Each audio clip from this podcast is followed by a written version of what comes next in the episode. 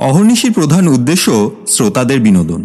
কোনো ধর্মীয় সম্প্রদায় এবং কোনো ব্যক্তিগত বিশ্বাসকে আঘাত করা নয়। আমরা আশা করব অহর্নিশি শ্রোতারা নিচক গল্প শোনার উদ্দেশ্যেই এই গল্পটি গ্রহণ করবেন। মদ্যপান, ধূমপান এবং মাদক সেবন স্বাস্থ্যের জন্য ক্ষতিকারক।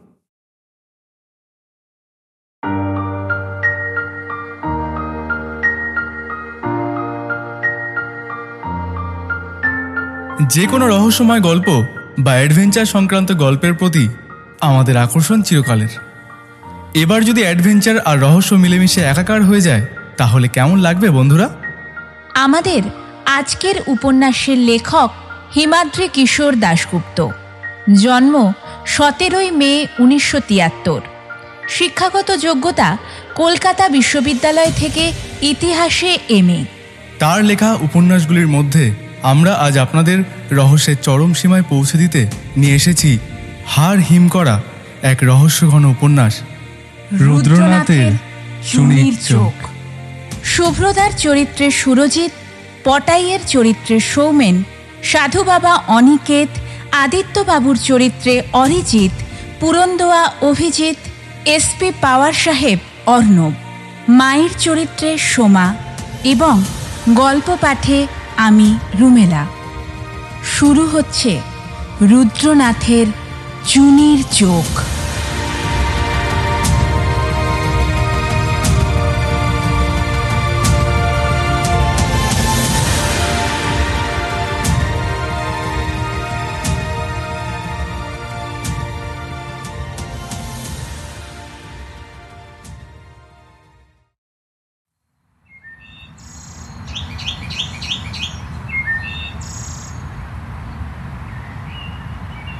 ওই দেখ ওই হলো সঙ্গম বা প্রয়াগ। গোমুখ থেকে ভাগীরথী আর সৎপন্থ থেকে অলকানন্দা এসে মিশেছে এখানে। তারপর গঙ্গা নাম নিয়ে নেমে গেছে মর্তভূমির দিকে। বুঝলি পটাই? বাস রাস্তা থেকে নিচে সঙ্গমের দিকে তাকিয়ে পটাইকে বলল শুভ্রদা পটাই চায়ের গ্লাসে চুমুক দিয়ে বলল কিন্তু কোনটা অলকানন্দা আর কোনটা ভাগীরথী সুব্রদা? আমরা বাস রাস্তা ধরে যেদিকে যাব সেদিক থেকে আসা নদীটি হলো অলকানন্দা। আর অন্যটা ভাগীরথী। পটাই বেঞ্চ ছেড়ে উঠে পকেট থেকে ছোট্ট ডিজিটাল ক্যামেরাটা নিয়ে দাঁড়াল খাদের ধারে। নিচে দেবপ্রয়াগ। পাহাড় থেকে নেমে আসা দুই স্রোতশ্রেণী মিলেছে এখানে। তাদের মিলিত কলতান এত উপর থেকেও কানে আসছে পটাইয়ের। সঙ্গমের গায়ে দেবপ্রয়াগ মন্দির। বাঁধানো স্নানের ঘাট, ঠিক যেন এক টুকরো পিকচার পোস্টকার্ড পটাই একটা ফটো তুলল। তারপর পিছনে ফিরে শুভ্রদাকে জিজ্ঞেস করল রুদ্রপ্রয়াগ পৌঁছাতে আর কত সময় লাগবে? এখান থেকে রুদ্রপ্রয়াগ উনসত্তর কিলোমিটার। অর্থাৎ ঋষিকেশ থেকে যতটা পথ আমরা এসেছি আরও ঠিক ততটা বাকি। ড্রাইভার বলছিল ওই বিকাল পাঁচটা হবে। পটাইদের বাসটা কিছু দূরে রাস্তার একপাশে দাঁড়িয়েছিল সেটা একবার হর্ন বাজালো। চায়ের গুমটিতে বাসের যে কজন প্যাসেঞ্জার বসেছিল তারা উঠে দাঁড়াল। শুভ্রদাও রিস্টওয়াচের দিকে তাকিয়ে বলল দশ মিনিট হয়ে গেছে। চল এবার বাস ছাড়বে।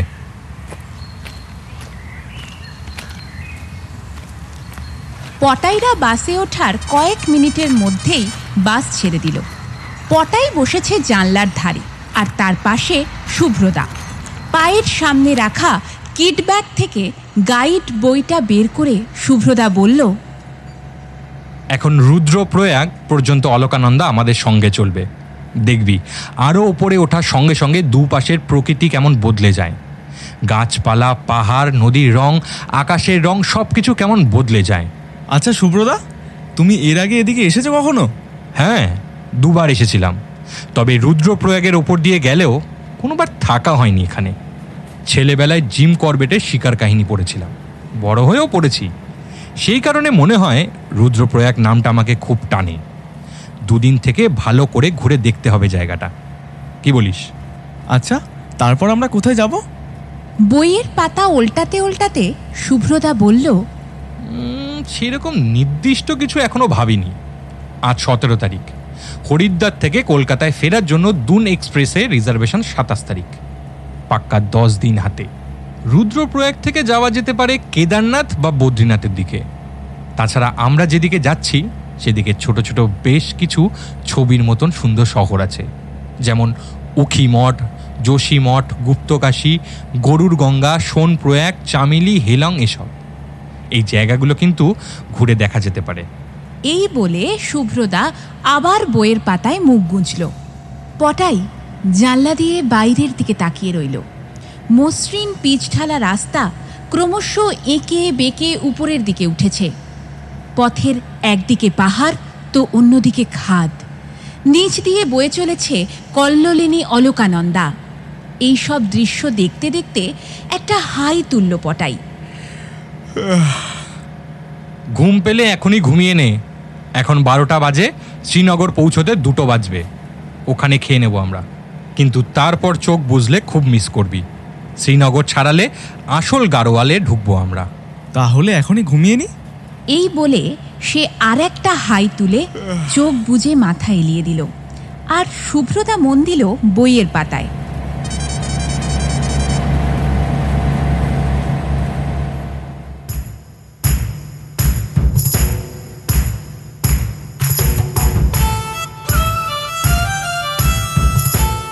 পটাই সুব্রতার সঙ্গে গতকাল এসে পৌঁছেছে হরিদ্বারে। গঙ্গার ধারে মিশ্রজির ধর্মশালায় উঠেছিল তারা। দুপুরে দুজনে স্নান করল গঙ্গায়, আর সন্ধ্যায় হরকি পৌরি ঘাটে সন্ধ্যারতি দেখেছে তারা। আর আজ সকালে বাসের মাথায় লাগেজ উঠিয়ে রওনা হয়েছে রুদ্রপ্রয়াগের উদ্দেশ্যে। শুভ্রদাকে পটাই দাদা বলে ডাকলেও আসলে সে পটাইয়ের জামাইবাবু। চন্দনাদির বর। চন্দনাদি পটাইয়ের জ্যারতুতো দিদি। পটাইদের বাড়ি শ্যামবাজারের কাছে গণেন্দ্র মিত্র লেনে। আর শুভ্রদা চন্দনাদি থাকে বরানগরে। শুভ্রদাদের পৈতৃক বাড়িতে। চন্দনাদির উপরে আরও দুই দিদি মানে পটাইয়ের আরও দুই দিদি আর দুই জামাইবাবু আছেন। তারা সবাই তাকে খুব ভালোবাসেন। কিন্তু শুভ্রদার সঙ্গেই পটাইয়ের বেশি বন্ধুত্ব। ঠিক যেন দাদা ভাইয়ের সম্পর্ক। অন্যান্য জামাইবাবুদের চেয়ে শুভ্রদাকে আলাদা বলেই মনে হয় পটাইয়ের। শুভ্রদা শুধু চাকরি আর সংসার নিয়েই থাকেন না। বরং গত পাঁচ বছরে পাঁচ পাঁচটা চাকরি ধরেছে আর ছেড়েছে। সংসারের খুঁটিনাটি ব্যাপারে তার মন নেই বলে চন্দ্রনাদি প্রায়ই বকাবকি করে। শুভ্রদার নেশা নানা ধরনের বই পড়া। আর এখানে সেখানে হুটহাট করে ঘুরে বেড়ানো।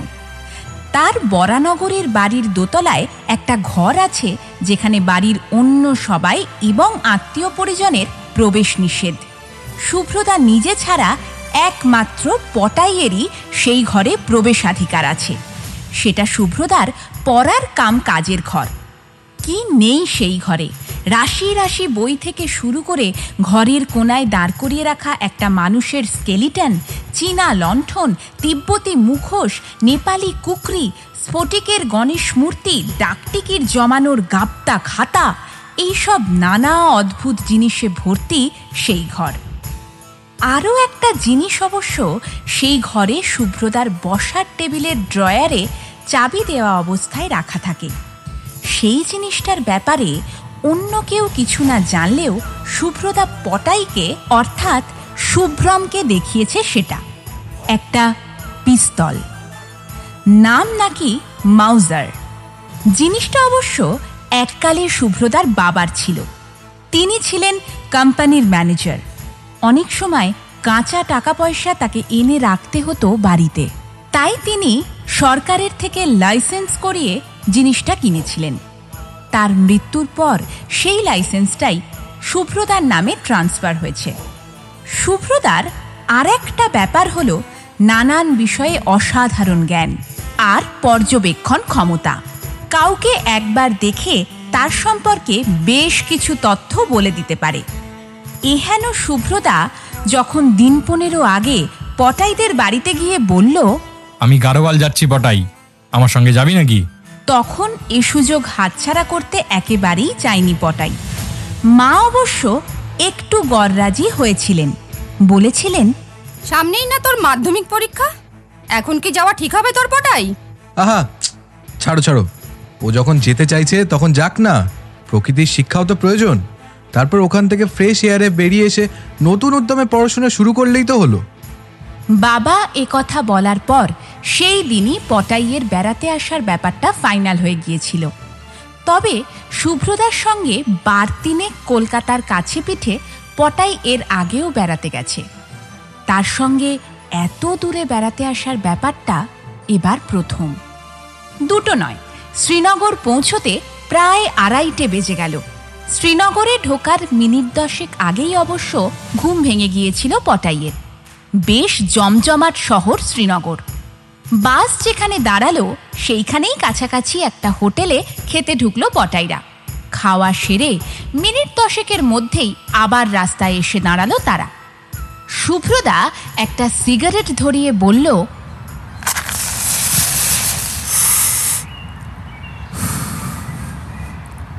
রুদ্রপ্রয়াগ পৌঁছাতে আমাদের আরও ঘণ্টা দুই আড়াই তো সময় লাগবেই। আচ্ছা শুভ্রদা ওখানে গিয়ে কোথায় থাকব আমরা? কালী কামলি ধর্মশালায়। কলকাতা থেকেই বুকিং করেছি। এদিকে যেখানেই যাবি সেখানেই একটা করে কালী কামলি ধর্মশালা পাবি। কালিকামলি কার নাম? কালী কামলি কারুর নাম না। এক সময় এই অঞ্চলে এক সম্প্রদায়ের সাধুরা থাকতেন যারা কালো কম্বল গায়ে ঘুরে বেড়াতেন। গাড়োয়ালের গরিব মানুষ তীর্থযাত্রীদের জন্য বহু শিক্ষা প্রতিষ্ঠান আশ্রম ধর্মশালা প্রতিষ্ঠা করেন তারা। কালো কম্বল গায়ে থাকতো বলে স্থানীয় মানুষ তাদের বলতো কালী কামলিওয়ালা কামলি অর্থাৎ কম্বল। তাদের নামে এসব ধর্মশালা। পটাই চারপাশ দেখতে লাগল। রাস্তার দুপাশে সারি সারি ঘরবাড়ি দোকানপাট আর তার পিছনে ছোট্ট ছোট্ট পাহাড়ের সারি। রাস্তায় যেসব লোকজন চোখে পড়ছে তাদের মধ্যে বেশিরভাগই তীর্থযাত্রী। আর সাধু সন্ন্যাসী সম্প্রদায়ের মানুষ। একদল পাগড়িধারী কোমরে কৃপান গোজা শিখও চোখে পড়ল পটাইয়ের। শুভ্রতা বলল এরা কোথায় যাচ্ছেন জানিস? এরা যাচ্ছেন হেমকুণ্ড সাহিব। ওই জায়গাটা বদ্রীনাথের দিকে, শিখদের পবিত্র তীর্থস্থান। একটা লেকও আছে ওখানে। হঠাৎ আকাশ থেকে একটা ধাতব শব্দ শুনে পটাই আকাশের দিকে তাকিয়ে দেখতে পেল কিছু দূরে দুটো পাহাড়ের ফাঁক দিয়ে একটা হেলিকপ্টার এগিয়ে আসছে। আর সে যেন আসছে পটাইদের দিকেই। শুভ্রদা কপ্টারটার দিকে তাকিয়ে বলল গাইড বইয়ে লেখা আছে, দেখলাম। এখান থেকে হেলিকপ্টারে করে কেদারনাথ ও বদ্রীনাথ দর্শন করার ব্যবস্থা আছে। তবে এটা আসছে হরিদ্বারের দিক থেকে। কয়েক মুহূর্তের মধ্যেই হেলিকপ্টারটা একদম নিচে পটাইদের মাথার উপর চলে এলো।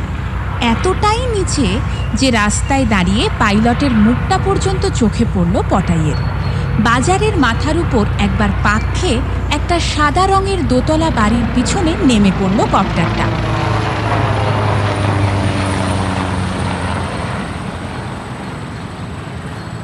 ও, হেলিপ্যাডটা তাহলে এখানেই? রাস্তায় কিছুক্ষণ দাঁড়িয়ে থাকার পর পটাইরা আবার বাসে এসে বসল। ড্রাইভারও হর্ন বাজিয়ে প্যাসেঞ্জারদের ডাকতে লাগল। যারা নিচে ছিল তারা একে একে হর্ন শুনে উপরে উঠে এলো। তারপর বাসটা যখন নড়ে উঠল, ঠিক সেই সময় দৌড়াতে দৌড়াতে বাসে এসে উঠল একজন নতুন প্যাসেঞ্জার। তার পরনে ধূসর রঙের সাফারি। চোখে কালো রঙের সানগ্লাস হাতে একটা ব্রিফকেস লোকটা সুপ্রদার মতোই আহ, ছ ফুট লম্বা হবে ফর্সা চেহারা সুন্দর করে কামানো মুখ বয়স মনে হয় শুভ্রদার চেয়ে একটু বেশিই হবে লোকটা বাসে উঠে বাসের হেল্পারকে জিজ্ঞেস করলো ये बस रुद्रप्रयाग तक जाएगी জি সাহেব জি তার উত্তর শুনে লোকটি আর কোনো কথা না বলে এগিয়ে এসে প্যাসেঞ্জারের ওপাশে পটাইদের লাইনের একটা ফাঁকা সিটে এসে বসে পড়ল। তারপর ব্রিফকেসটা পায়ের কাছে রেখে জানলার বাইরে তাকিয়ে রইল। কয়েক মুহূর্ত লোকটার দিকে তাকিয়ে শুভ্রদা চাপা স্বরে পটাইকে বলল লোকটা মনে হয় আমাদের দেখা হেলিকপ্টারটার থেকে নামলো। তাই? কীভাবে বুঝলে তুমি? ভালো করে দেখ লোকটির ব্রিফকেসের হাতলে একটা ট্যাগ আছে। সেই ট্যাগে একটা এভিয়েশন কোম্পানির পরিচিত লোগো দেখতে পাচ্ছি। তাছাড়া হেলিকপ্টার থেকে নামার পর পাস ধরার তারায় কান থেকে কটন বল খুলে ফেলতে ভুলে গেছে। ও যে সদ্য হেলিকপ্টার থেকে নেমেছে, এগুলো তার প্রমাণ। পটাই শুভ্রদার কথা শুনে একবার তার মুখের দিকে তাকালো, তারপর বাইরে চোখ ফেরালো। পটাইদের বাস শহর ছেড়ে রুদ্রপ্রয়াগের রাস্তা ধরল আবার। ক্রমশ আরও উপরে ওঠার সঙ্গে সঙ্গেই মুছে যেতে শুরু করল নগর জীবনের সব চিহ্ন। পাঁচটা নাগাদ বাস এসে পৌঁছালো পাহাড়ের ঢালে দাঁড়িয়ে থাকা একটা ছোট্ট জনপদ রুদ্রপ্রয়াগে। একটা ছোট্ট বাজারের মতো জায়গায় বাস থেকে নেমে পড়ল পটাইরা। বাসের মাথা থেকে লাগেজ নামিয়ে নেওয়ার পর শুভ্রতা বলল, এবার ধর্মশালাটা খুঁজে বার করতে হবে ওটাই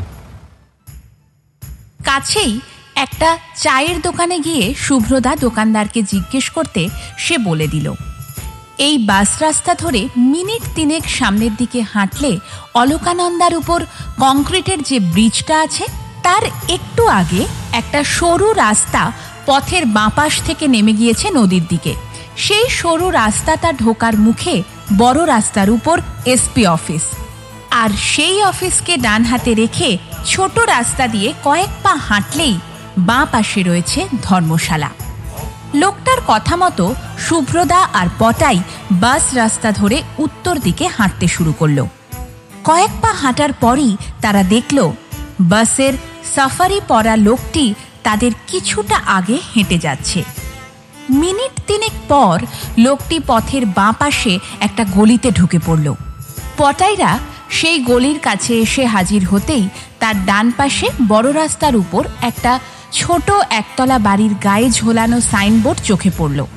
তাতে হিন্দিতে লেখা, পুলিশ সুপার কার্যালয়, ডিস্ট্রিক্ট টাউন, রুদ্রপ্রয়াগ, উত্তরাঞ্চল। দোকানদারের কথা মতো পটাইরা সেই সরু গলি রাস্তার ভিতরে ঢোকার পর বাঁ পাশে চোখ পড়ল পাহাড়ের ঢালে, পিলারের উপরে দাঁড়িয়ে থাকা টানা বারান্দাওয়ালা একটা দোতলা বাড়ি। আর দেওয়ালের উপর বড় বড় করে লেখা আছে, কালী কামলি ধর্মশালা রুদ্রপ্রয়াগ। সিঁড়ি দিয়ে উপরে ওঠার পর সামনেই একটা ঘরের মাথায় কার্যালয় লেখা দেখতে পেয়ে পটাইরা ঢুকে পড়ল সেই ঘরের ভিতর। ঘরের ঠিক মাঝখানে একটা কাঠের টেবিলের ওপাশের চেয়ারে একজন লোক বসে কথা বলছে। টেবিলের সামনে দাঁড়িয়ে থাকা বাসের সেই ধূসর সাফারি পরা লোকটির সঙ্গে। পটাইরা ঘরে ঢুকতেই চেয়ারে বসা লোকটা তাকালো তাদের দিকে। শুভ্রতা টেবিলের সামনে গিয়ে বুকিং স্লিপটা এগিয়ে দিল। লোকটা স্লিপটা দেখার পর টেবিলের উপরে খোলা রেজিস্টার খাতাটা ঠেলে দিল শুভ্রদার দিকে। শুভ্রদা পকেট থেকে পেন বের করে খাতাটার ঘরগুলো ভরতে শুরু করল। নাম, ঠিকানা লেখার পর যখন শুভ্রদার রুম নাম্বারটা বসাতে যাচ্ছে, তখন চেয়ারে বসা লোকটা ইশারায় তাকে থামতে বলে, ধূসর সাফারিকে হিন্দিতে বলল, আপনার বুকিং তো সাথে আছে, আর এদিকে এদের আটে। কিন্তু আটের একটা খাট আপনাদের বেডরুমে রাখা আছে। আপনার তো সিঙ্গেল বেডরুম আপনি যদি এদের সঙ্গে রুমটা বদল করে নেন, তাহলে তো ভালোই হয়। খাটটা আর বের করতে হয় না। আপনার কোনো অসুবিধা হবে না। দুটো ঘড়ি পাশাপাশি আছে। আর একই রকম? সাফারি পরা লোকটা তার কথা শুনে কয়েক মুহূর্ত কি যেন ভেবে নিয়ে বলল ঠিক হয়। আমি আট নম্বর দিয়ে দিজিয়ে। চেয়ারে বসা লোকটা ড্রয়ার থেকে একগোছা চাবি বের করে সাফারি পরা লোকটার হাতে ধরিয়ে দিয়ে বলল ঠিক আছে তাহলে এবার দোতলায় চলে যান। চাবিটা নিয়ে ঘর থেকে বেরিয়ে গেল লোকটি।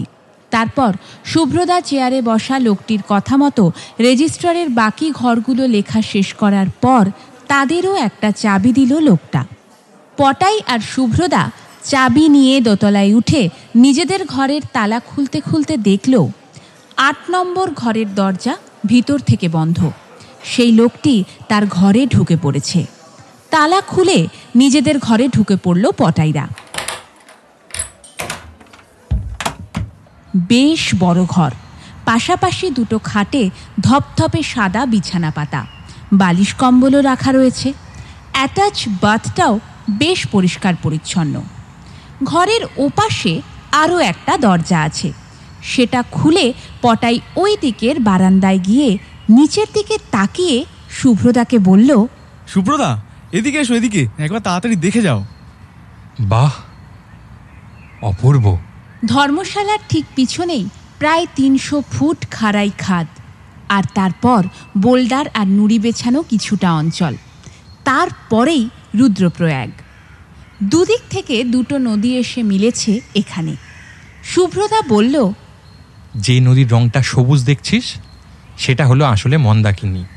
কেদারের দিক থেকে এসে মিশে গিয়েছে অলকানন্দার সঙ্গে। অলকানন্দা আসছে বদ্রীনাথের থেকে। ধর্মশালার পিছন থেকে একটা সিঁড়ি নেমে গিয়েছে সঙ্গমের দিকে। পটাই বলল আচ্ছা আমরা কি ওখানে যাব না? মুখ হাত ধুয়ে নিচে ওখানে নামবো চল। ঘরে বসে থেকে কি করব। কিছুক্ষণের মধ্যেই ফ্রেশ হয়ে ঘর ছেড়ে বেরিয়ে পড়ল তারা। তারপর নিচে নেমে ধর্মশালার পিছন দিকে এসে সিঁড়ি বেয়ে নামতে শুরু করল।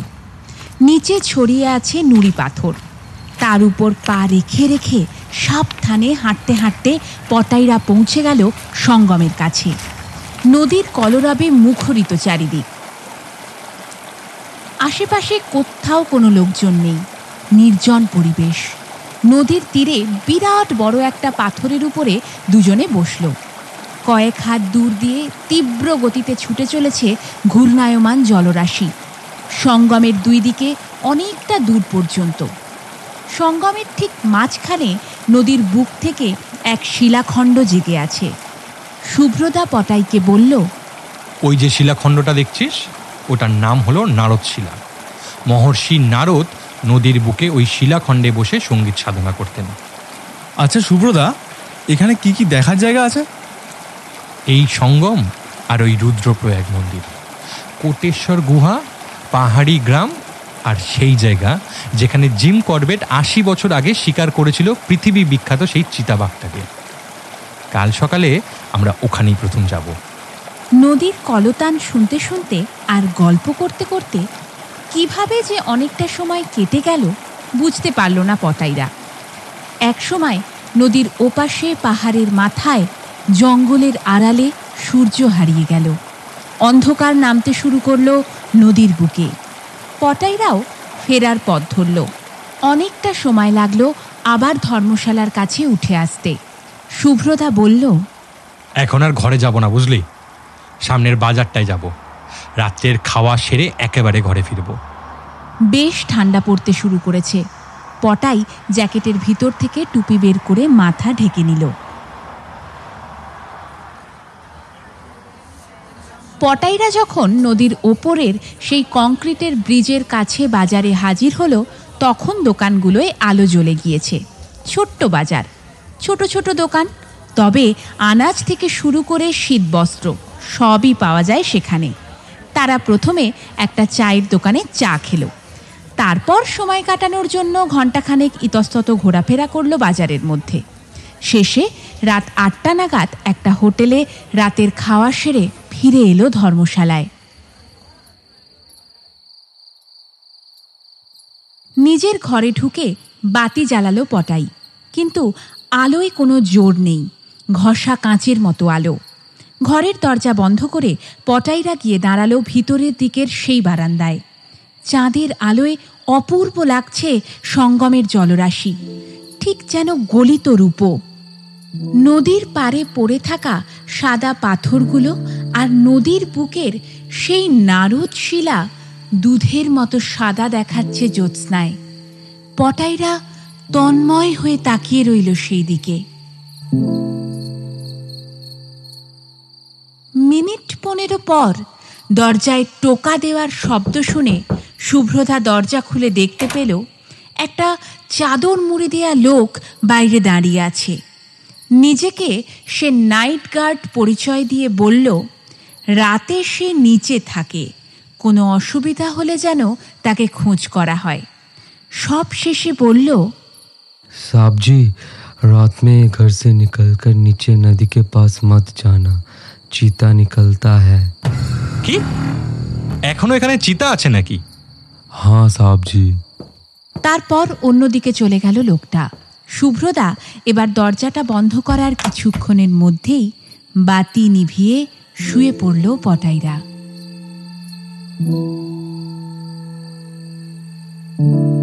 রাতে বেশ ঠান্ডা পড়েছিল। জুন মাসে এখানে কলকাতার ডিসেম্বরের চেয়েও বেশি ঠান্ডা। ঘুমটা হয়েছে জব্বর। শুভ্রদা যখন পটাইকে ডেকে তুলল, তখন ঘড়িতে ছটা বাজতে দশ। পটাই বুঝতে পারল তার আগেই শুভ্রদার প্রাণায়াম সারা হয়ে গিয়েছে। শুভ্রদা জামা প্যান্ট পরতে পরতে বলল চটপট তৈরি হয়ে নে আর মাফলার নিস বাইরে কিন্তু আজ খুব ঠান্ডা। বিছানা ছেড়ে উঠে পটাই বাথরুমে ঢুকল। বেসিনের কল খুলে জলে হাত দিতেই দেখল জল বরফের মতো ঠান্ডা। মিনিট দশেকের মধ্যেই তৈরি হয়ে নিল পটাই। গায়ে জ্যাকেট চড়িয়ে কান মাফলারে ঢেকে ঘরের বাইরে বেরিয়ে পড়ল। শুভ্রদা পায়জামা পাঞ্জাবির উপরে বেশ সুন্দর কাজ করা একটা সাদা শাল চাপিয়েছে। সিঁড়ি দিয়ে নিচে নামার পর শাল দিয়ে মাথা ঢাকতে ঢাকতে বলল এখানে এই সময় এত ঠান্ডা জানতাম না। ভেবেছিলাম শীতের জিনিসগুলো এখানে কাজে আসবে না। পটাইরা হেঁটে গিয়ে দাঁড়াল পিচ রাস্তার মোড়ে। এত সকালে রাস্তায় কোনো গাড়ি ঘোড়া নেই। লোকজনও চলাচল শুরু করেনি এখনও। আচ্ছা আজ আমরা কোথায় যাব? জিম করবেট যেখানে সেই ভয়ঙ্কর চিতাবাঘটাকে মেরেছিলেন সেখানে? হ্যাঁ জায়গাটার নাম গুলবাড়াই। তবে কোন দিকে জেনে নিতে হবে?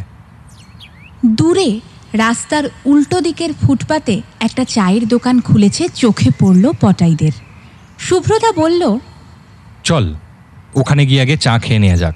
আর দোকানদারের কাছ থেকে গুলবাড়াই কোথায়, সেটাও জেনে নেওয়া যাবে। পটাই আর শুভ্রদা দোকানটায় গিয়ে হাজির হলো। ছোট্ট দোকান। স্টোভের উপরে কেটলিতে জল ফুটছে। একটা টেবিলের দুপাশে দুটো কেঠো বেঞ্চ। তার একটায় বসে আছেন গায়ে সোয়েটার, মাথায় টুপি ও হাতে লাঠি ধরা একজন বৃদ্ধ। দেখে মনে হয় সম্ভবত হাঁটতে বেরিয়েছিলেন। আর গুমটির ভিতরে বসে আছেন দোকানি। তারা দুজন নিজেদের মধ্যে কথাবার্তা বলছিলেন। শুভ্রদা দু কাপ চা দিতে বলে বেঞ্চে বসল। পটাই বসল তার পাশে। দূরে পাহাড়ের মাথায় জঙ্গলগুলো এখনও কুয়াশায় ঢেকে আছে। কুয়াশা মাখা সেই দিকে তাকিয়ে পটাই শুভ্রদাকে জিজ্ঞেস করল, কাল যে কেয়ারটেকার বলল এখানে এখনও চিতা আছে? সে কথা কি সত্যি? ঠিক জানি না। সত্যিও হতে পারে। হয়তো যাতে অত নিচে নদীর পাড়ে নেমে অন্য কোনো বিপদে পড়ি তাই সে হয়তো চিতাবাঘের কথা বলে আমাদের ভয় দেখিয়েছে। দোকানদার চা দিল। চায়ের গ্লাসে চুমুক দিয়ে শুভ্রদা দোকানদারদের কাছে জানতে চাইল গুলবারাই জায়গাটা কোথায়? তার প্রশ্ন শুনে দোকানি কিছু বলার আগেই পটাইদের টেবিলের ওপাশে বসা বৃদ্ধ পটাইদের জিজ্ঞেস করলেন আপনারা কি ট্যুরিস্ট হ্যাঁ। ও আপনারা কি দেখতে চাইছেন তা আমি জানি। এই বলে বৃদ্ধ হাতের লাঠিটা তুলে পটাইরা কাল বাসে করে যেদিক থেকে এসেছে সেই দিকটা দেখিয়ে দিয়ে বললেন বাস রাস্তা বরাবর সোজা এক কিলোমিটার গেলে ডান পাশে একটা ছোট মাঠ পড়বে। তারপর একটু এগোলেই রাস্তার ধারে সেই আম গাছটা আছে। যার ডালে বসে করবেট সাহেব ম্যানিটারটাকে খতম করেছিলেন। থ্যাংক ইউ সো মাচ আমরা ওই জায়গাটাই তো খুঁজছিলাম। আপনি নিশ্চয়ই এখানেই থাকেন তাই না? হ্যাঁ এই তো এখানেই। আগে ছিলাম গারোয়াল রেজিমেন্টে এখন বাড়িতে বসে পেনশন খাচ্ছি আর নাতিপুতিদের দেখভাল করছি। তার কথা শোনার পর পটাই জিজ্ঞেস করল আচ্ছা এখানে কি এখনও চিতাবাঘ আছে? হ্যাঁ আছে। তবে মানুষের ওপর সাধারণত হামলা করে না। পাহাড়ের ওপর যেসব ছোট গ্রাম আছে সেখান থেকে মাঝে মাঝে মুরগি ভেড়া টেনে নিয়ে যায় আর কুকুরও মারে। গত বর্ষায় আমি এরকম একটা দৃশ্য দেখেছিলাম বটে। আগের রাতে খুব বৃষ্টি হয়েছিল। পরদিন ভোরে রোজকার মতো হাঁটতে হাঁটতে আমি যেই আর্মি ব্যারাকের কাছে পৌঁছেছি, তখন হঠাৎ দেখি একটা লেপার্ড লাফিয়ে বাস রাস্তায় নামলো। এরপরই কিছু দূরে রাস্তায় দাঁড়িয়ে থাকা আমাকে দেখতে পেল সেই প্রাণীটা। আর সঙ্গে সঙ্গে এক লাফে খাদের দিকে গিয়ে অদৃশ্য হয়ে গেল। শুভ্রতা উঠে দাঁড়িয়ে পকেট থেকে পয়সা বের করে দোকানের দিকে এগিয়ে দিল দাম মেটানোর জন্য। দোকানদার পয়সাটা হাতে নিতে নিতে বৃদ্ধকে বলল হাবিলদার সাহেব দেও আর চিতাটাকে নাকি আবার দেখা যাচ্ছে। সে কথাটা কি সত্যি? আমার পরিবার তো সুরজ ডোবার পর ঘরের বাইরে লাকড়ি আনতে যেতেই চাইছে না। সব মিথ্যে। তোরা এসব কথা বিশ্বাস করিস কেন বলতো? দেও কোথায় মারা গিয়েছিল জানিস? আফ্রিকা মুলুকে। পুরন দেওয়ার মাথা খারাপ। নেশা করে ভুলভাল দেখে। ওর কথা যে বিশ্বাস করে সেও পাগল। শুভ্রদা এরপর একবার তাকালো বৃদ্ধর দিকে। তারপর তাকে ধন্যবাদ জানিয়ে বাস রাস্তা ধরে হাঁটতে শুরু করল। হাঁটতে হাঁটতে শুভ্রদা বলল, আমরা এখন যে রাস্তা দিয়ে হাঁটছি, তা কম পক্ষে তিন চারশো বছরের পুরনো। যুগ যুগ ধরে তীর্থযাত্রীরা এই পথ দিয়ে কেদারনাথ দর্শন করতে এসেছে। আজ না হয় এখানে পিচ রাস্তা হয়েছে, বাস চলাচল করছে, দোকান ধর্মশালাও হয়েছে। কিন্তু সেই দিনের কথা তুই একবার ভাব। যেদিন সাপত সংকুল পথ ধরে অরণ্যের মধ্যে দিয়ে এই পাহাড়ি পথ বেয়ে তীর্থযাত্রীদের যেতে হতো। ঝড় ঝঞ্ঝা তো ছিলই, তার সঙ্গে ছিল বাঘ আর কালাজ্বরের ভয়। আর এসবের হাত থেকে রক্ষা পেয়ে খুব অল্প সংখ্যক তীর্থযাত্রী সমতলে নিজেদের ঘরে ফিরতে পারত। জিম করবেটের বইতে যে পণ্ডিতজির চটির কথা লেখা আছে, সেটা তো গুলবাড়াইতেই, তাই না? হ্যাঁ ওখানেই। এখন তার টিকে আছে কিনা ঠিক জানি না। আজ থেকে প্রায় সত্তর আশি বছর আগে ওই চটি বা সরাইখানাটাই ছিল এই অঞ্চলের তীর্থযাত্রীদের মাথা গোজার একমাত্র আশ্রয়। আর তুই যেই পণ্ডিতজির কথা বলছিস তিনিই ছিলেন একমাত্র মানুষ যিনি চিতার দাঁত থেকে নিজেকে মুক্ত করতে পেরেছিলেন। হ্যাঁ জানি তো। জিম করবেটের রুদ্রপ্রয়াগের নরখাদক চিতা শিকার কাহিনীটা বেশ কয়েকবার আমি পড়েছি। তবে সেটা অবশ্য বাংলা অনুবাদ। করবেট সাহেবের ইংরাজি বই দুটো the ম্যানিটার্স of Kumaon O man eating leopard of Rudraprayag আমার কালেকশন আছে। ফিরে গিয়ে নিয়ে নিস। আসলে আমরা এখানে যাকে চিতা বলছি, সেগুলো হচ্ছে আসলে লেপার্ড চিতার জাত ভাই। চিতা আছে আফ্রিকায়। ভারতবর্ষ থেকে গত শতাব্দীর প্রথম দিকেই তারা নিশ্চিহ্ন হয়ে গেছে। ভারতবর্ষের শেষ চিতাশাবক দুটি শিকার করেছিলেন মেয়রের মহারাজা। তাও স্বাধীনতার অনেক আগে। তাহলে কি চিতা আর চিতাবাঘ ঠিক এক নয়? না। চিতার ইংরাজি হলো চিতা আর চিতা বাঘের ইংরাজি হলো লেপার্ড। যে কারণে করবেট সাহেব তার ইংরাজি বইয়ে লেপার্ড শব্দটা ব্যবহার করেন। কথা বলতে বলতে রাস্তা ধরে এগিয়ে চলল পটাইরা। বেশ কিছুটা এগোনোর পর বাঁক নিতেই পথের পাশে একটা আর্মি ব্যারাক দেখতে পেল তারা। সেটা দেখে শুভ্রদা বলল চায়ের দোকানের বৃদ্ধ মনে হয় এখানেই চিতাবাঘ দেখেছিলেন। ব্যারাক ছাড়িয়ে বেশ কিছুটা রাস্তা এগোনোর পর তাদের দূর থেকে চোখে পড়ল একটা মাঠ। একসময় তারা পৌঁছে গেল সেই মাঠটার কাছে। পথের বাঁপাশে পাহাড় আর ডান পাশে মাঠটা। মাঠের শেষ প্রান্তে খাদ। তার নিচে বয়ে চলেছে অলকানন্দা। মাঠটা ডান দিকে ঢালু হয়ে নেমেছে খাদের দিকে। মাঠের যেখানে শেষ হয়েছে ঠিক সেইখানেই বাস রাস্তার গায়ে দাঁড়িয়ে রয়েছে একটা আম গাছ। গাছটা দেখতে পেয়েই শুভ্রদা বলল নিশ্চয়ই এই গাছটাই হবে। পটাইরা গিয়ে দাঁড়াল গাছটার নিচে। ঠিক তার ডান দিকে নিচু পাঁচিল ঘেরা একটা জায়গা। গাছের ডালপালা ছায়া দিচ্ছে সেই জায়গাটাকে। ঘেরা জায়গাটার মাঝখানে পচা পাতার স্তূপের ভিতর থেকে মাথা তুলে দাঁড়িয়ে আছে ফুট চারেক উঁচু একটা স্মারক আম গাছের ডালের ফাঁক গলে ভোরের আলো এসে পড়েছে শ্বেতপাথরের ফলকে তাতে লেখা in In this very spot was killed the man-eating leopard of Rudraprayag by Jim Corbett on 2nd May 1926. Shubhrata বেশ কিছুক্ষণ তাকিয়ে রইল স্মৃতিফলকটার দিকে। তারপর বলল এই জায়গাটার কথা কত পড়েছি করবেটে লেখায়। আজ এখানে এসে দাঁড়িয়ে বুকের ভিতরে কেমন যেন রোমাঞ্চ হচ্ছে। একদিন এই জায়গাটা বিশেষত এই আম গাছটা তামাম গারোয়ালের মানুষকে এক ভয়ঙ্কর অভিশাপ থেকে মুক্তি দিয়েছিল।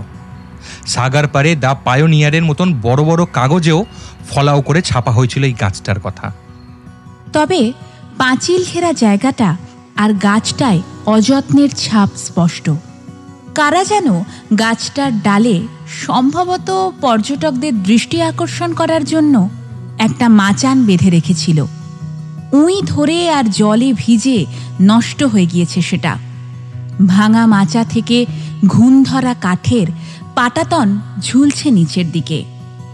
গাছের ডালপালা ফুঁড়ে চলে গিয়েছে এক ঝাঁক বিদ্যুতের তার।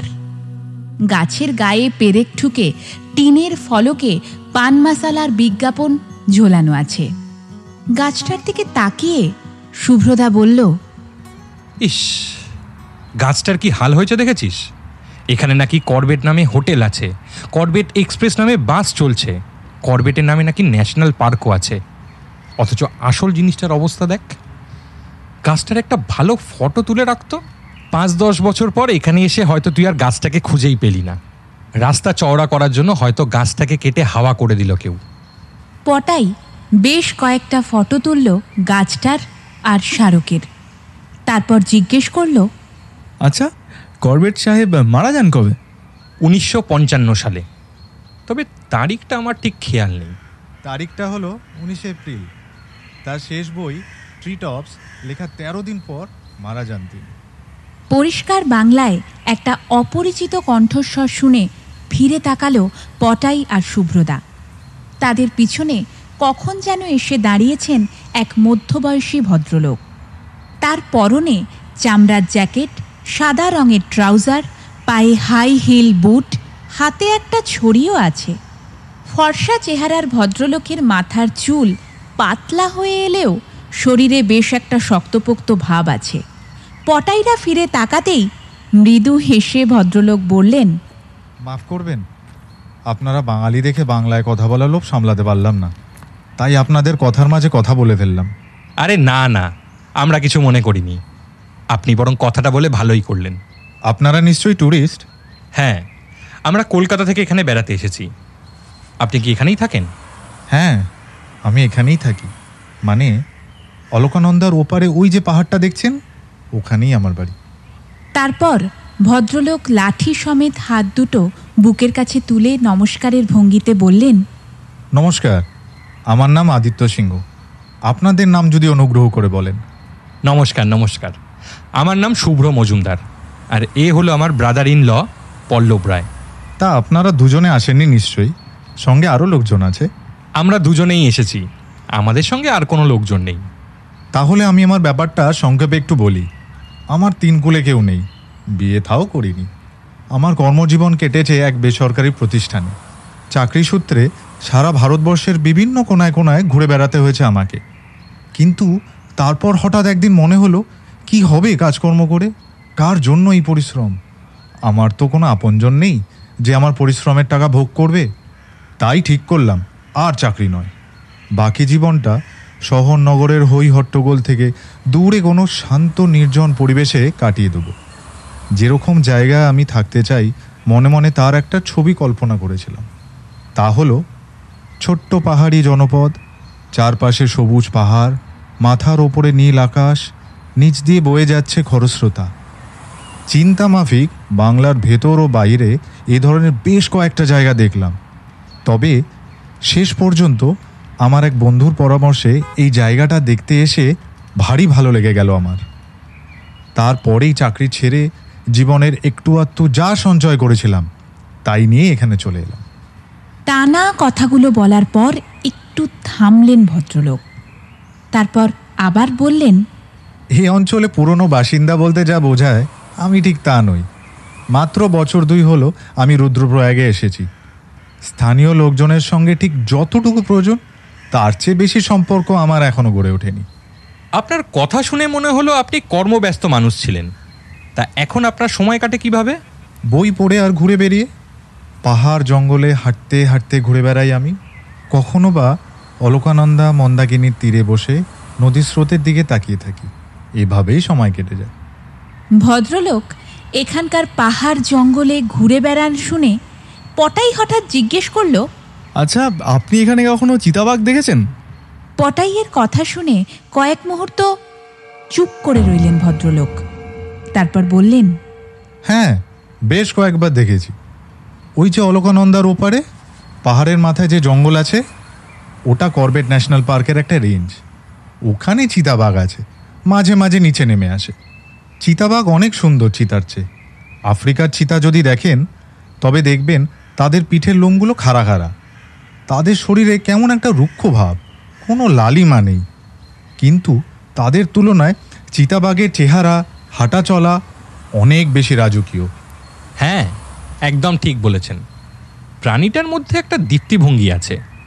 কিন্তু রাজা মহারাজা সাহেবরা তো চিতার মতন চিতাবাঘের বংশও লোপ পাইয়ে দিতে বসেছিলেন।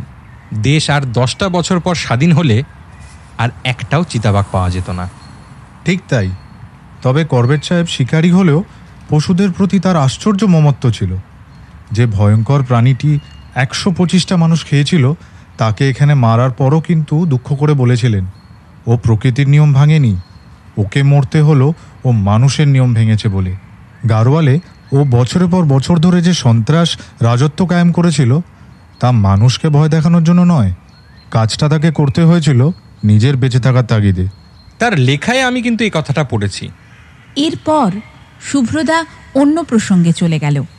এখানে দু তিন দিন থাকার ইচ্ছা আছে আমাদের। আচ্ছা এখানে কি কি দেখার জিনিস আছে বলুন তো? কাছাকাছি দেখার মধ্যে আছে প্রয়াগের রুদ্রনাথের মন্দির আর কোটেশ্বর গুহা। ও দুটোর কথা তো জানা আছে।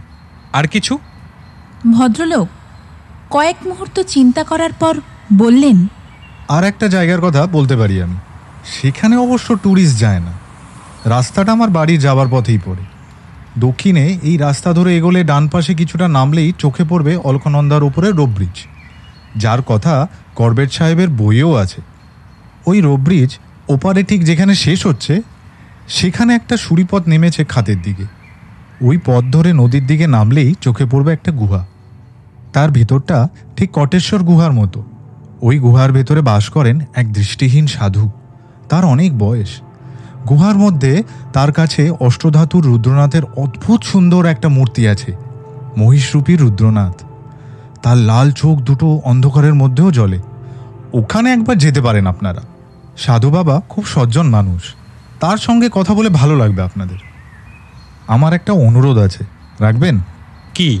বলুন। আজ বিকেলে বেড়াতে বেড়াতে একবার আমার বাড়িতে আসুন না। একটু চা খেয়ে যাবেন আর একটু গল্পও করা যাবে। বেলাবেলি যদি আসেন তাহলে ওই গুহাটা আমি আপনাদের দেখাতে নিয়ে যেতে পারি। আপনাদের হাতে তো সময় আছে। কি আসবেন তো?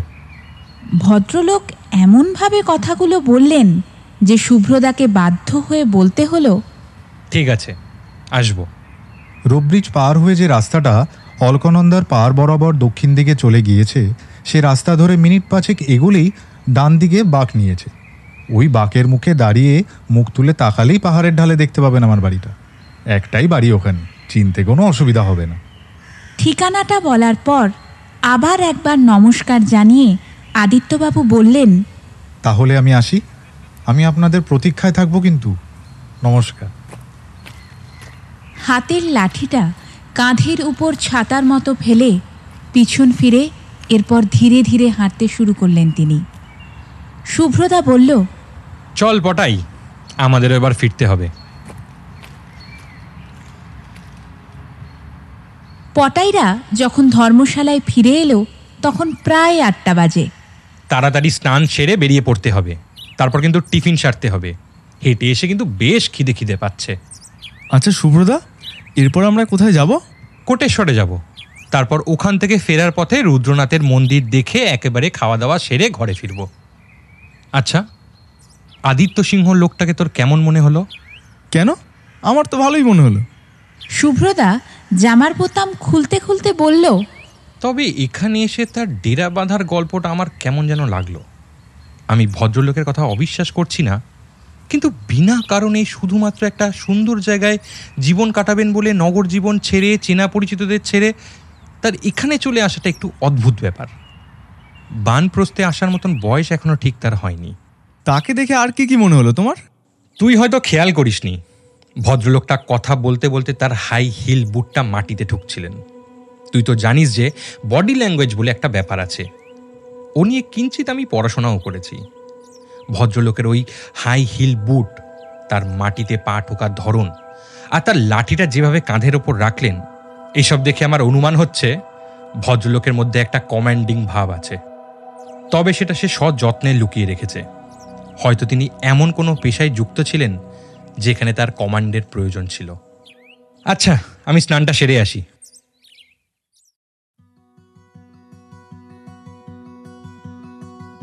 শুভ্রতা এরপর বাথরুমে ঢুকল আর পটাই গিয়ে দাঁড়াল বারান্দায়। সূর্যের আলোয় নদী তট আর পশ্চিমের পাহাড়টা ঝলমল করছে। নদীর ওপরে রুদ্রনাথের মন্দিরটা ঠিক ধর্মশালার উল্টো দিকেই। সেখান থেকে ভেসে আসছে ঘণ্টার ধ্বনি। ওপারের ঘাটে কয়েকজন লোক স্নান করতে নেমেছে। এত ওপর থেকে তাদের ঠিক মনে হচ্ছে পুতুল। আর মন্দাকিনীর কংক্রিটের ব্রিজের উপর দিয়ে যাওয়া গাড়িগুলোকে মনে হচ্ছে খেলনা গাড়ি। বাঁদিকে অনেক দূরে নদীর উপর রোপ ব্রিজটাও চোখে পড়ছে পটাইয়ের। সেই দিকে তাকিয়ে পটাইয়ের মনে পড়ে গেল আদিত্যবাবুর কথা। ভদ্রলোকের বাড়িও ব্রিজ পার হয়েই যেতে হয়। কিছুক্ষণ বারান্দায় দাঁড়িয়ে থাকার পর ঘরের ভিতর থেকে বাথরুমের দরজা খোলার শব্দ শুনতে পেল। শুভ্রদার হয়ে গিয়েছে। স্নান সেরে নেওয়ার জন্য ঘরের ভিতর ঢুকল পটাই। কিছুক্ষণের মধ্যে স্নান সারা হয়ে গেল। বাথরুম থেকে বাইরে বেরিয়ে পটাই দেখল, জিন্স আর টি শার্ট পরে শুভ্রদা একদম রেডি শোন তোর বাইনোকুলারটা সঙ্গে নিয়ে নিস। পাহাড়ের মাথায় এখন কুয়াশা কেটে গেছে। ওটা দিয়ে উপরের জঙ্গলের ভিউ পাবি। পটাইয়ের তৈরি হতে মিনিট দশেক সময় লাগল। তারপর গলায় বাইনোকুলার ঝুলিয়ে পকেট ক্যামেরা নিয়ে শুভ্রদার সঙ্গে বেরিয়ে পড়ল। বাস রাস্তায় পৌঁছে শুভ্রদা বলল গাইড বইয়ে যা দেখলাম তাতে মন্দাকিনীর কংক্রিটের সেতু পার হয়ে ওপারে কোটেশ্বরের দিকে যেতে হবে। চল, ওদিকে হাঁটি। আর বাজারেও টিফিনটা সেরে নেওয়া যাবে। তারা হাঁটতে শুরু করল সেই দিকে। রাস্তায় এখন বেশ লোকজন। মাঝে মাঝে নানা রঙের ঝান্ডা, ফেস্টুন লাগানো তীর্থযাত্রী বোঝাই বাসগুলো হু হু করে বেরিয়ে যাচ্ছে তাদের পাশ কাটিয়ে। পটাইরা বাজারে এসে হাজির হলো। বাজারে বেশ ভিড়। কয়েকটা বাস দাঁড়িয়ে আছে সেখানে। ট্যুরিস্টরা সেখানে নেমে খাওয়া দাওয়া করছে। পটাইরা গিয়ে ঢুকলো একটা খাবারের দোকানে। তীর্থযাত্রীদের ভিড় সেখানেও। বিরাট কড়াইয়ে লুচি ভাজা হচ্ছে। শোকেসে রাখা আছে শুকনো মিষ্টি। দোকানের ভিতর একদম কোনার দিকে দুটো চেয়ার ফাঁকা দেখে সেখানে গিয়ে বসল পটাইরা। শুভ্রদা খাবার অর্ডার দেওয়ার কিছুক্ষণের মধ্যেই পুরি, সবজি আর মিষ্টি চলে আসলো। বেশ তৃপ্তি করেই খেলো ওরা। খাওয়ার পর দোকানের ক্যাশ কাউন্টারে বসা লোকটাকে পয়সা দেওয়ার সময় শুভ্রদা কোটেশ্বর কীভাবে যেতে হবে জিজ্ঞেস করায়। সে বলল, ব্রিজের ওপর থেকেই কোটেশ্বর যাওয়ার জন্য ট্রেকার ছাড়ছে। ওরা সেখান থেকেই চলে যেতে পারে বা হেঁটেও যাওয়া যেতে পারে। ব্রিজ পার হয়ে ডান দিকের রাস্তা ধরে নদীর ধার বরাবর কিলোমিটার খানেক গেলেই কোটেশ্বর। ব্রিজের ওপাশ থেকে বাসেও যাওয়া যায় সেদিকে। দাম মিটিয়ে পটাইরা দোকানের বাইরে এসে দাঁড়াল। শুভ্রদা পকেট থেকে সিগারেট লাইটার বের করে বলল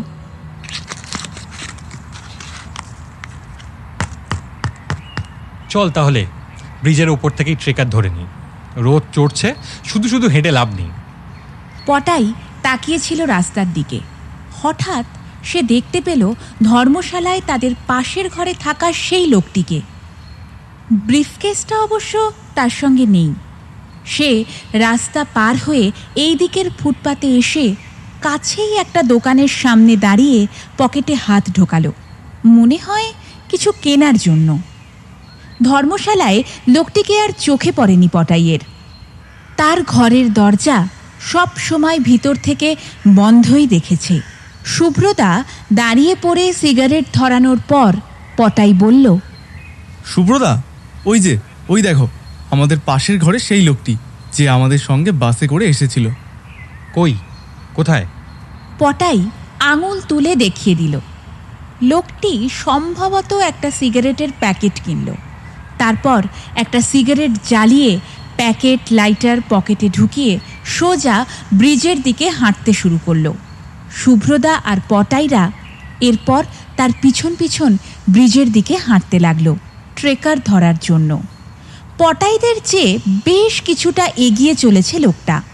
শুভ্রদা মন্তব্য করল, লোকটা মনে হয় ব্যবসায়ী। দেখেছিস? আমাদের মতন রাস্তার দুপাশের লোকজন দোকানপাট দেখতে দেখতে হাঁটছে না। নিজের মতন কোনো দিকে না তাকিয়ে সোজা হেঁটে যাচ্ছে।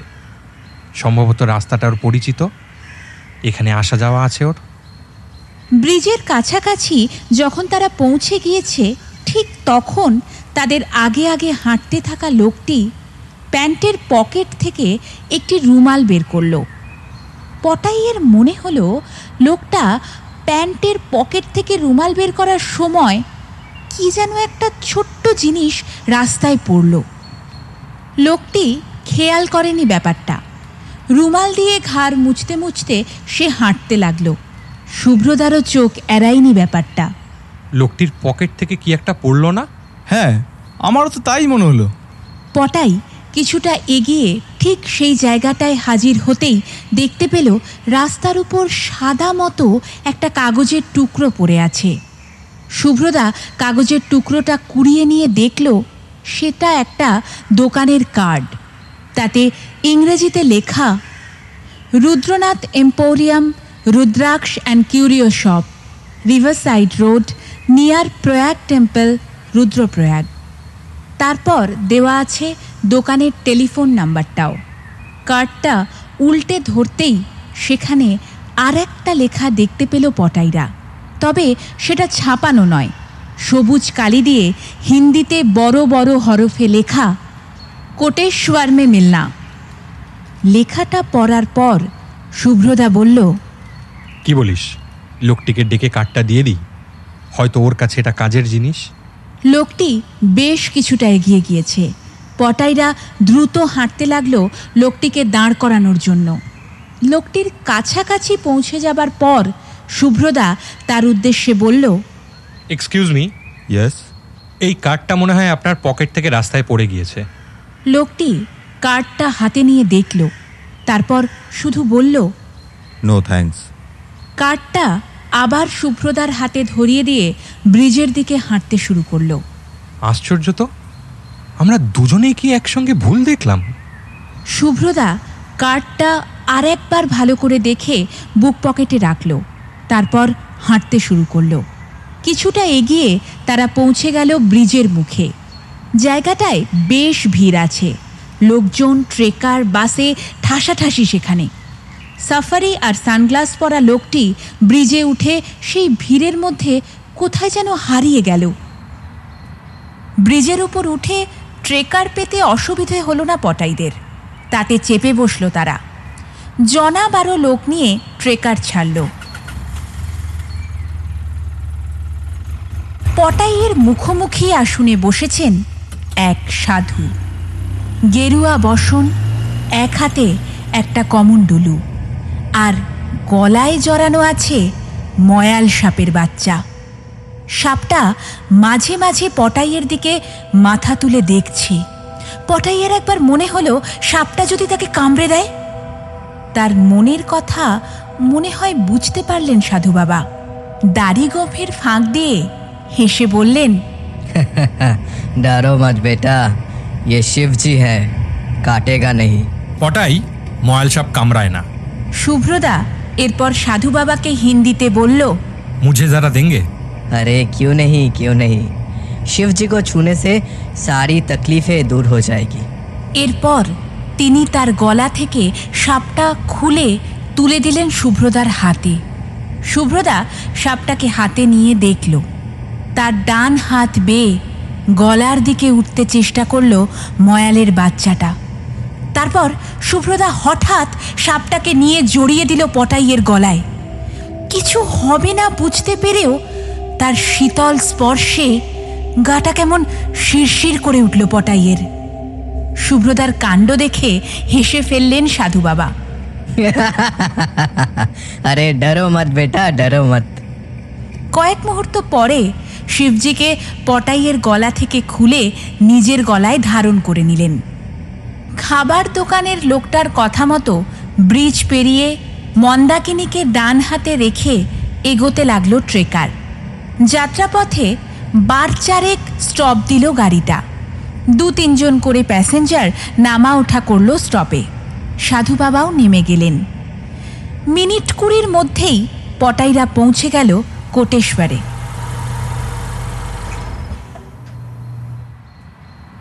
কোটেশ্বর গুহা যাওয়ার রাস্তা বাস রাস্তা থেকে নেমে গিয়েছে নিচের দিকে।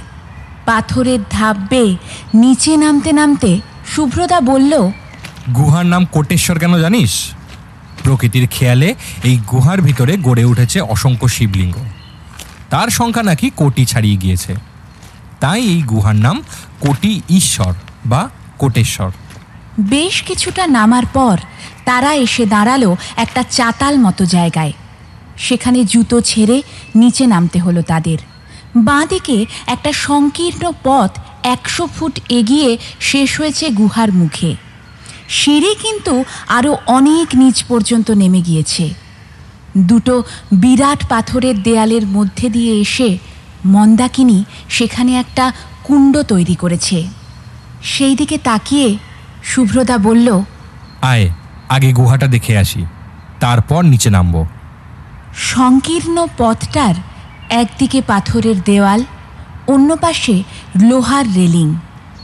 অসাবধান হলে রেলিং টপকে নিচে পড়ে যাওয়ার আশঙ্কা আছে। পাথরের দেওয়াল বেয়ে জল চুইয়ে পড়ছে পথটা বেশ পিচ্ছিল। পটাইরা সাবধানে গিয়ে দাঁড়াল গুহার মুখে।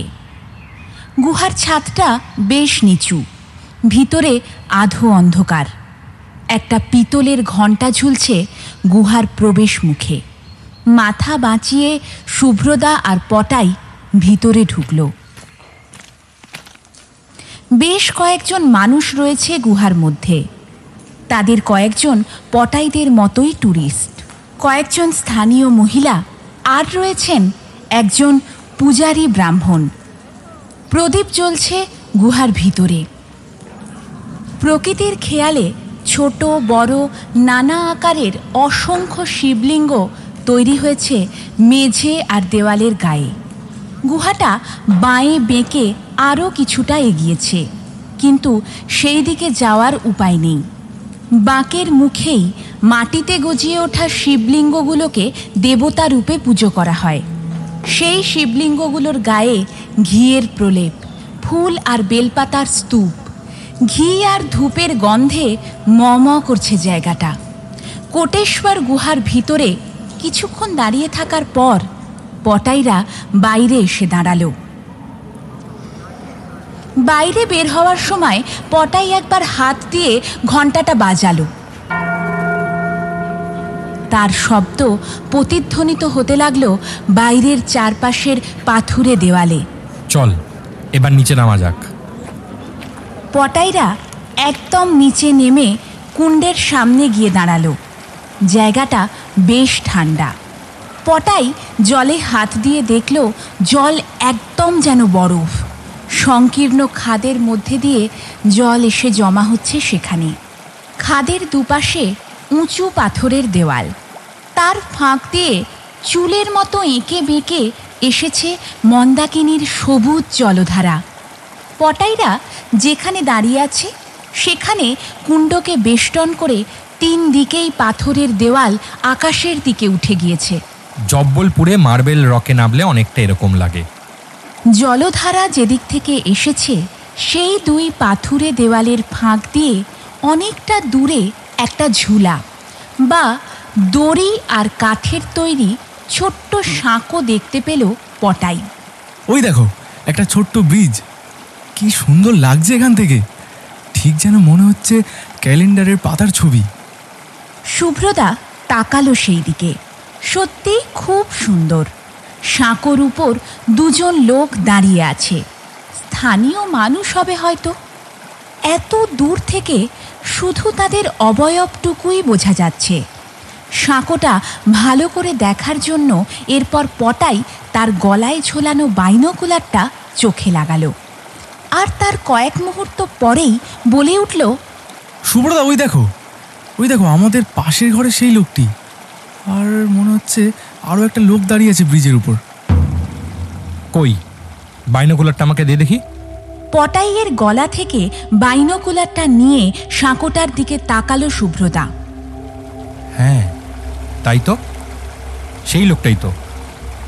আরও একটা লোকের মুখ অবশ্য বোঝা যাচ্ছে না। একটা লাল রঙের ক্যাপ তার মাথায়। গায়ের জামা বা সোয়েটারের রং বোধহয় সবুজ। শুভ্রদা বাইনোকুলারটায় চোখ রেখে তাকিয়ে রইল সাঁকোর দিকে। লোক দুটো হাত নেড়ে নিজেদের মধ্যে কথা বলছে। মিনিট দুই এক তারা দাঁড়িয়ে কথাবার্তা বলল। তারপর দুজন সাঁকর দুদিকে হেঁটে অদৃশ্য হয়ে গেল। শুভ্রদা চোখ থেকে বাইনকুলারটা নামিয়ে পটাইয়ের হাতে দিয়ে বলল, ওরা দুজন ওই নির্জন সাঁকোয় দাঁড়িয়ে কি করছিল?